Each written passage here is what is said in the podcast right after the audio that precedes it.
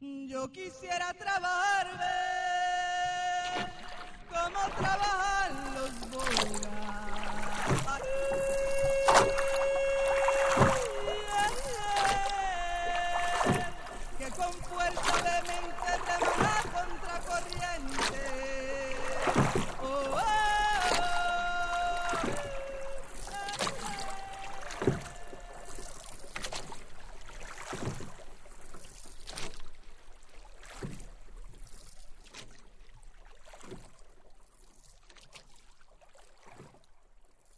Siempre pensé que la chela era de Barranca. Después cuando adulto yo dije, ah, pero es que eso es del departamento de Antioquia, para que vea lo que son la- la- las integraciones. Pero esas integraciones se daban a nivel de adultos también. Era bello. Y ahora yo termino esto para que hablemos. Entonces, ya eso me vinculó ese espíritu de cooperación con, eh, las cooperativas que crearon los padres. Por ejemplo, Copetrol Mayo la vi de su nacimiento y era que íbamos allá a sacar la ropa y los útiles escolares, la ropa que íbamos a usar el año, durante el año siguiente, mm, los padres la sacaban fiada o a crédito y se la iban descontando periódicamente. Y entonces eh, empezamos a entender algunas cosas del cooperativismo. El cooperativismo, digamos, para, para, para el consumo, para el ahorro, no es el cooperativismo, por ejemplo, que tiene hoy Copetrol, que tiene 32 mil afiliados a nivel nacional, que es un cooperativismo más financiero.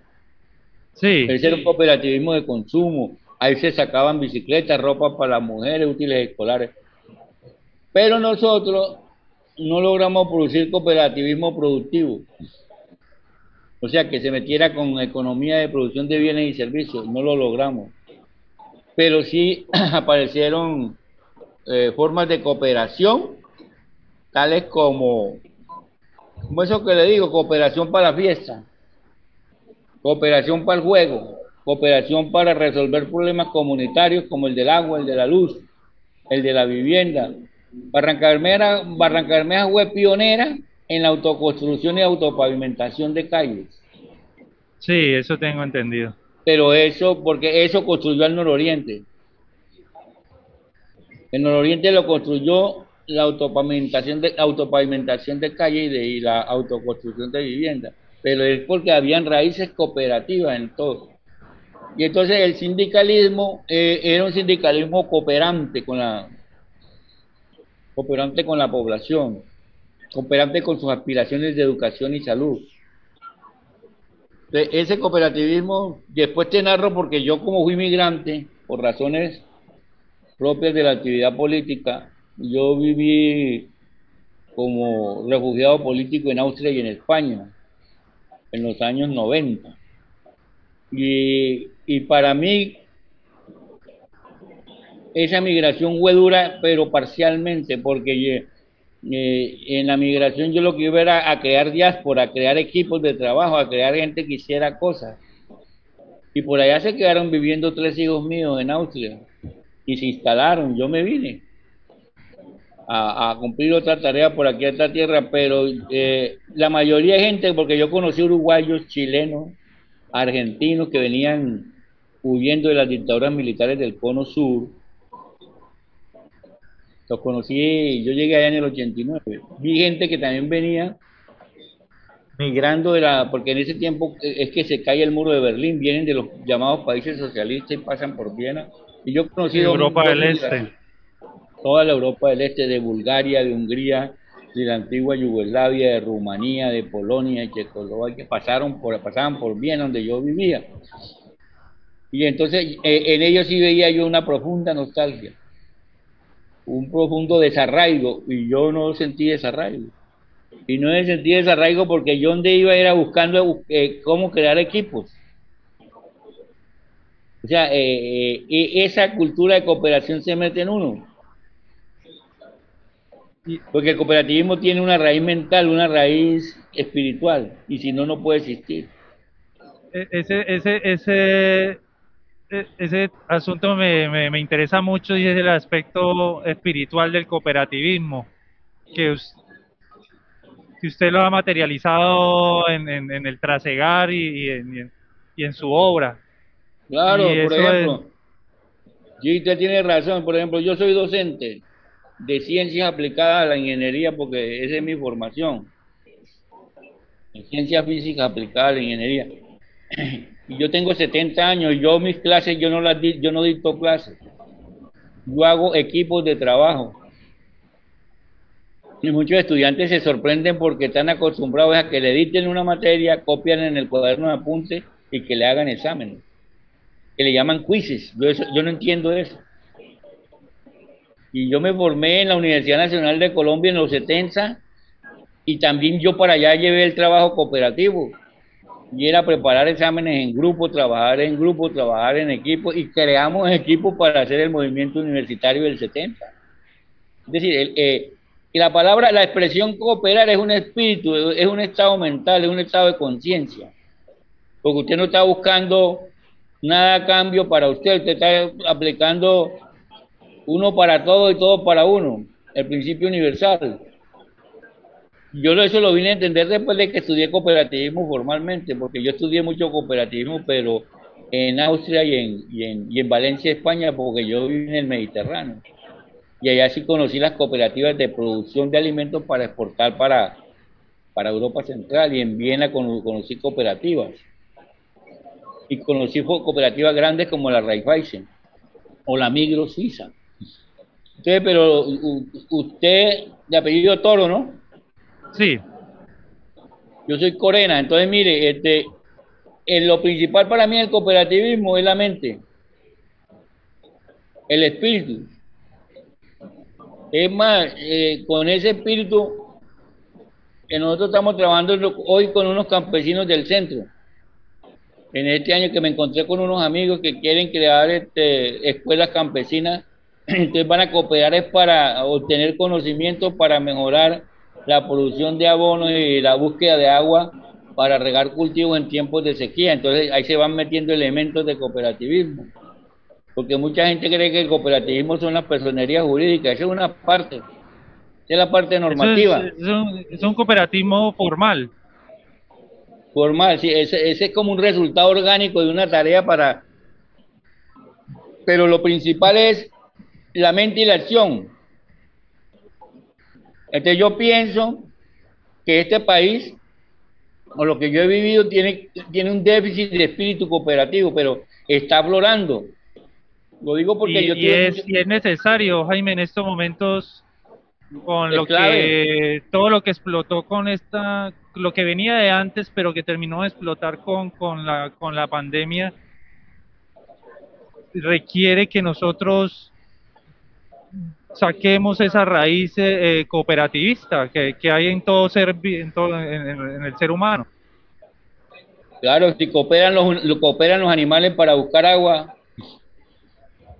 o las leones y los leones para buscar alimentos, o no vamos a cooperar nosotros para mejorar la vida, para construir una vida en paz justa, tenemos que cooperar.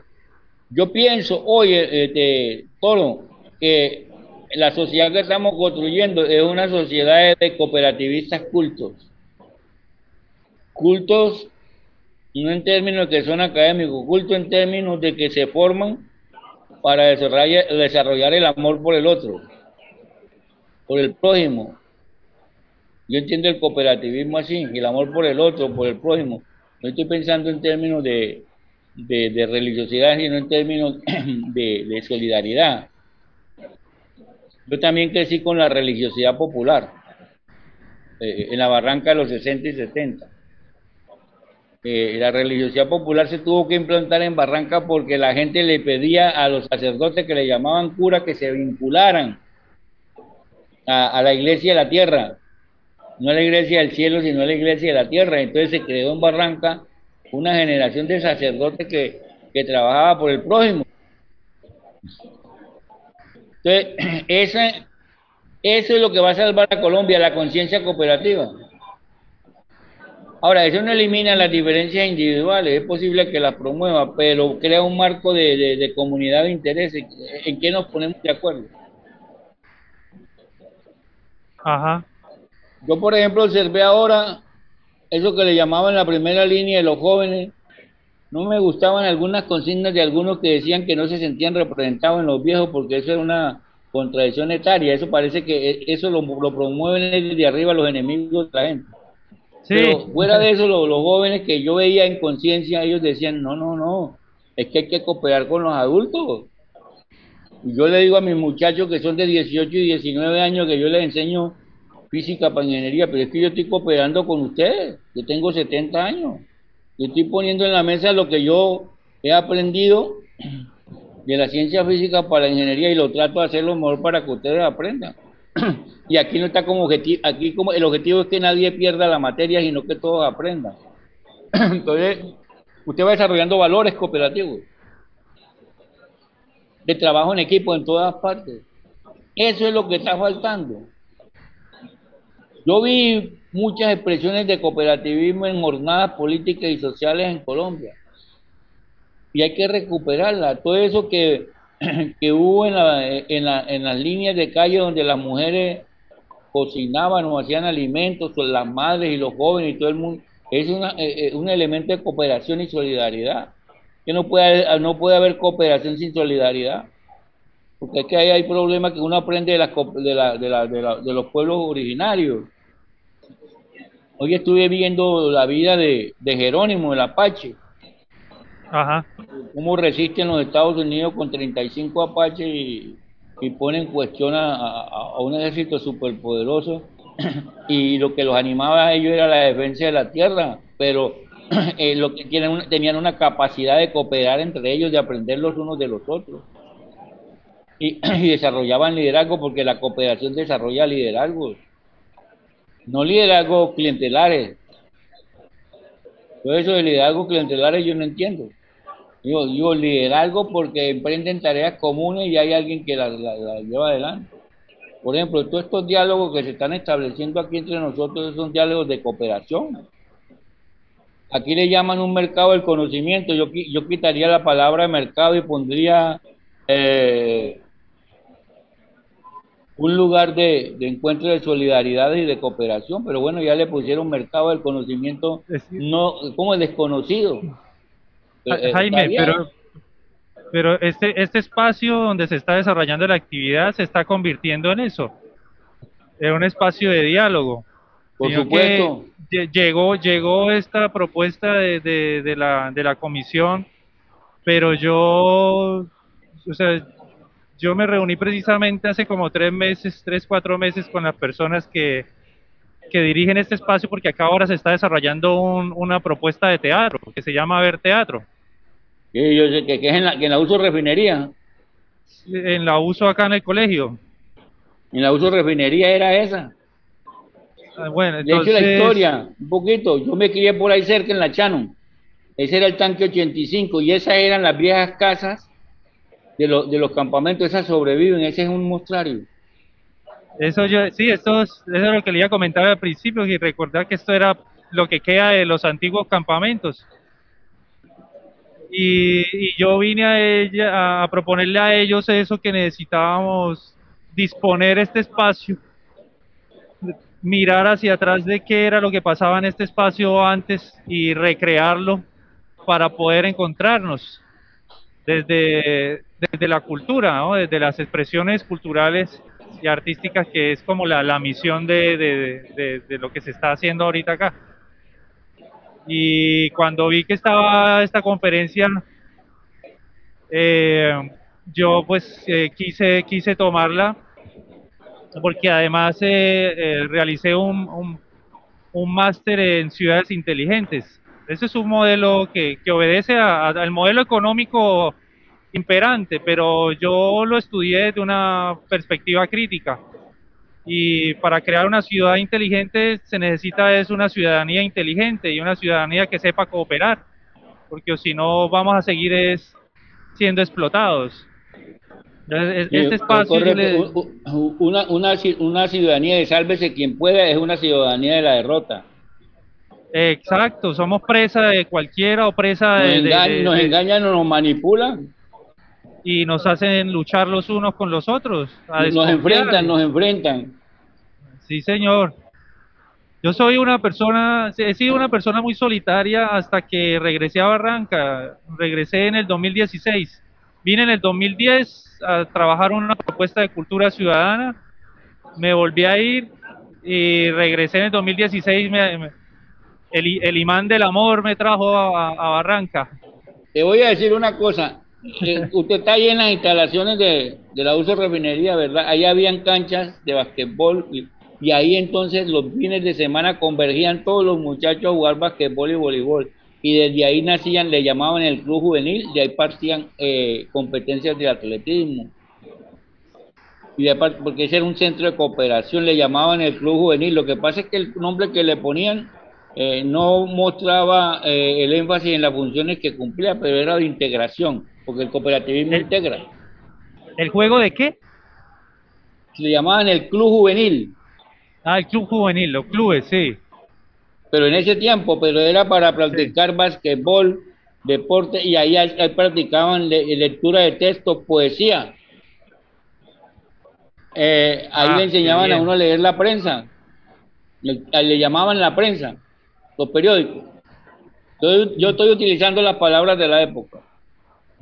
Porque aquí se leían periódicos, se, se leían periódicos en las puertas de la casa mi papá leía dos periódicos y era analfabeto, porque él no sabía leer ni escribir, pero él aprendió a leer periódicos. Yo estoy encantado escuchándolo. Entonces, mire, eh, ahí se cooperaba y se integraba. Y, y, lo que pasa es que la violencia y el terror crearon desintegración. Sí. Y lo que hay es que volver a crear espacios de integración y cooperación. Porque, por ejemplo, nosotros intentamos hacer teatro aquí y cooperábamos del Colegio Industrial, Colegio de Gobernantes de Gallegos. De ahí salieron figuras como Jairo Camargo y otra gente. Yo, fui profesor de Jairo Camargo en algunas cosas con el bachillerato y de otros artistas. Entonces, hermano, si usted está pensando en eso, está bien es integrar grupos, colectivos, porque el futuro es del cooperativismo no puede haber vida si no se coopera. Es decir, la paz, que vamos a construir una paz de cooperantes. E-, Cada cual en su nivel. Y uno cuando piensa en el otro, se le acaban las angustias individuales y el celo y el, eso que le llaman en política sectarismo. Porque uno confluye con el otro. Vamos, vamos a confluir para propósitos comunes. Yo, yo, Imagínate que nosotros nos, juntábamos, nosotros nos juntábamos 10 niños para ir a buscar pescado. Yo me acuerdo. Y en la ciénaga Miramar sacábamos mojarra, entonces sacábamos 30 mojarras y la partíamos de a tres para cada una, así, así algunos no hubiesen sacado ninguna mojarra. Yo me acuerdo de ese momento. Íbamos a la puerta del 11. ¿Usted sabe dónde es el 11? Yendo para el centro, donde está el aeropuerto. Allá íbamos a buscar una fruta que se llama marañón e icacos, que todo el mundo venía con su bolsita, cooperación. Hay un trabajo asociado. Ahora, ese valor se desarrolló aquí y ese valor fue el que parió el movimiento cívico de Barranca Bermeja. Yo me acuerdo en el 63, yo tenía 11 añitos y eso fue una movilización social inmensa por, el agua. Y la mayoría de los que marchaban ahí eran, eran muchachos de 10 y 11 años. Venían los adultos. Yo, marché por el agua cuando era niño. ah, bueno, porque uno estaba ahí, no es que era la necesidad de uno para poder vivir. Porque nosotros llegamos acá sin nada, acá a Barranca Bermeja, llegué con mi papá primero. Llegamos sin nada y llegamos a vivir en el Callejón Gutiérrez Ah, Callejón Gutiérrez, eh, por ahí uno salía a los campamentos, donde está el superestrella, Callejón Gutiérrez, ese le llamaban la calle ancha. Y uno bajaba por ahí hasta, hasta el Caño Cardales. Yo todos los días pasaba por el Callejón Gutiérrez. Y vivimos en uno de esos pasajes, que hay unos pasajes de, habitaciones. Claro, esos pasajes... de la familia Gutiérrez. Sí, claro, porque es que los pasajes porque salía más barato. Exacto, nosotros vivimos en el, en el primer pasaje, en la primera habitación llegué ahí, ahí supe que era la sed y la carencia, porque mi papá me trajo para acá sin permiso de, mi mamá y todo, me trajo y, ahí supe, empecé a saber cuáles eran las carencias. Y, Por ejemplo. y, ahí- y conocí el Caño Cardales, estudié en la escuela Cardales que hoy está abandonada. A nosotros, a muchos niños de lo- del callejón, iban allá a los campamentos a buscar agua. Porque ahí llevaba el agua de Ecopetrol, como está la, la pluma esa de la uso, nosotros le llamamos pluma, la llave de la uso. Ahí en esa Ajá. esquina donde usted- ahí, ahí se recoge agua, todavía hay gente que va a buscar agua. Sí. O sea, Y- la cooperación está aquí, hermano, estamos de acuerdo. Esa es la vida, esa es la salida de la humanidad. No, ni siquiera arranca de la humanidad cooperar. O sea, la, la- es- o sea, no, si no cooperamos no, no vivimos. No es que no, es que, es que no hay otra alternativa. Por ejemplo, nosotros queremos mejorar el aprendizaje de los muchachos a cualquier nivel. Hay que buscar tareas cooperativas en las cuadras. Que haya gente que colabore con los muchachos para hacer tareas. Cooperación. Así como, como dicen en pedagogía que la- la- las áreas de desarrollo proximal de Vygotsky. Así, el, la- el área de desarrollo próximo. Desarrollo Eso. potencial. Exacto. Eso, yo, yo soy, yo estudié Derecho. Y mi, mi experiencia de trabajo siempre ha sido, pues abandoné la carrera eh, durante 10 años y regresé a los 10 años a graduarme. Y me gradué y durante todo el tiempo anterior a, a graduarme y, y posterior al grado, mi trabajo siempre ha sido con las comunidades. Ha sido en ambiental, en cultural, en derechos humanos, siempre ha sido ese, siempre ha sido como en función de trabajar para el otro, pero quisiera, eh, mi intención es como ir a, a otro nivel, ¿sí? Sino de traba- trabajar más juntos, porque uno cuando trabaja para una organización o para el Estado, la relación cambia. Sí, la Que relación se vuelve como co- muy, se vuelve como muy jerárquica. Exacto, a pesar de que uno quiera hacerlo diferente, ese, ese como ese muro imaginario está ahí. Entonces, Ese muro está ahí. entonces yo pues llegó un momento cuando cuando mi esposa quedó embarazada, yo dije yo tengo que cambiar, voy a, voy a cambiar como la, la forma de, de- en que en que me he desempeñado laboralmente y eso. Solo que llegó luego la pandemia y, y, no- y nos ha cambiado, nos cambió totalmente la vida. Y yo era una persona muy solitaria y el, el- matrimonio y, y ahora ese ser que nació, que ahora va, tiene 21 meses, eh, me ha hecho como, me ha cambiado todo. Claro, porque es que, es eh, él podrá crecer si va a trabajar, si, si crece en cooperación. y las formas de cooperación son, son miles de formas de cooperación. Entonces, por ejemplo, mi familia creció y nosotros éramos una familia, pero cada uno trabajaba y nosotros crecimos solos en el hogar. Sí, en la calle. Los papás trabajando y nosotros en la casa y en la calle. Y pues ahora es diferente y, y hemos estamos cooperando usted me está más hablando, usted me está hablando de la calle del Callejón Gutiérrez, ¿o ¿de cuál calle? de la calle de Buenavista, de- porque luego nos ¿Dónde fuimos a? Buenavista, ya fue Allá- Ay, sí, Pero es que la- allá donde en, me- en esa calle se hace cooperación. en, en- en la calle, ya me la pasaba en la Ciénaga San Esteban cuando nos fuimos para, para vivir a Buenavista. Pero y allá fue donde marchamos Sí. a nadar. y a montar árboles, No, y a bajar a los frutos. árboles y todo, a bajar frutos. Y allá fue donde marché por el agua cuando era niño, que nos tocaba sacar agua de los pozos, cruzar el humedal e ir hasta el cerro, a los pozos de agua de las casas de allá para sacar agua y llevar a la casa, a nuestros hogares. Yo era un niñito y allá se armó y ahí fue cuando bloqueamos el tiburón. Ah, sí. ¿Eso fue en qué año? Uy, yo no me acuerdo, pero es... Yo creo que... Eso fue como Pero- finales de los 80. No me acuerdo eh, la fecha. Bueno, pero sí eso, me- que usted, eso que usted está diciendo, esa es la clave. La clave es asociarse para trabajar por, por, por causas comunes. Y, le llama, y, y ahí, usted, ahí usted expresa el amor por el otro. El amor por el otro, sí. Eso se expresa en el aprendizaje, se expresa en la crianza, se expresa en el vecindario, se expresa en el aula, se expresa en una empresa. Lo que pasa es que en las empresas las jerarquías rompen el amor por el otro.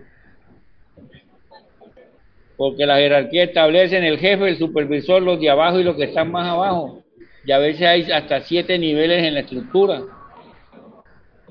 He soñado, yo he soñado una- en una sociedad cooperativista. Conocí el cooperativismo de Mondragón. Es importante porque la estructura era de tres niveles. La persona que ganaba menos, la que ganaba en la mitad y el superior, tres niveles. Para ir rompiendo la estructura jerárquica. Porque eso hay que pasarlo a la economía, porque si no la pasamos a la economía, entonces van a asistir los jerarcas que manejan la economía y los demás que producimos para que ella la manejen. Ajá, sí. No estamos hablando de, de comunismo, sino de solidaridad, de cooperación. Es que es algo natural a nosotros. Claro, es algo natural. Por ejemplo, el bebé ese de 21 meses, si usted lo encierra, él va a vivir el individualismo más extremo. Pero si usted lo relaciona con, con amistades, con familiares, con redes, con amigos, hasta que aprenda a jugar fútbol o béisbol o, o incluso a leer.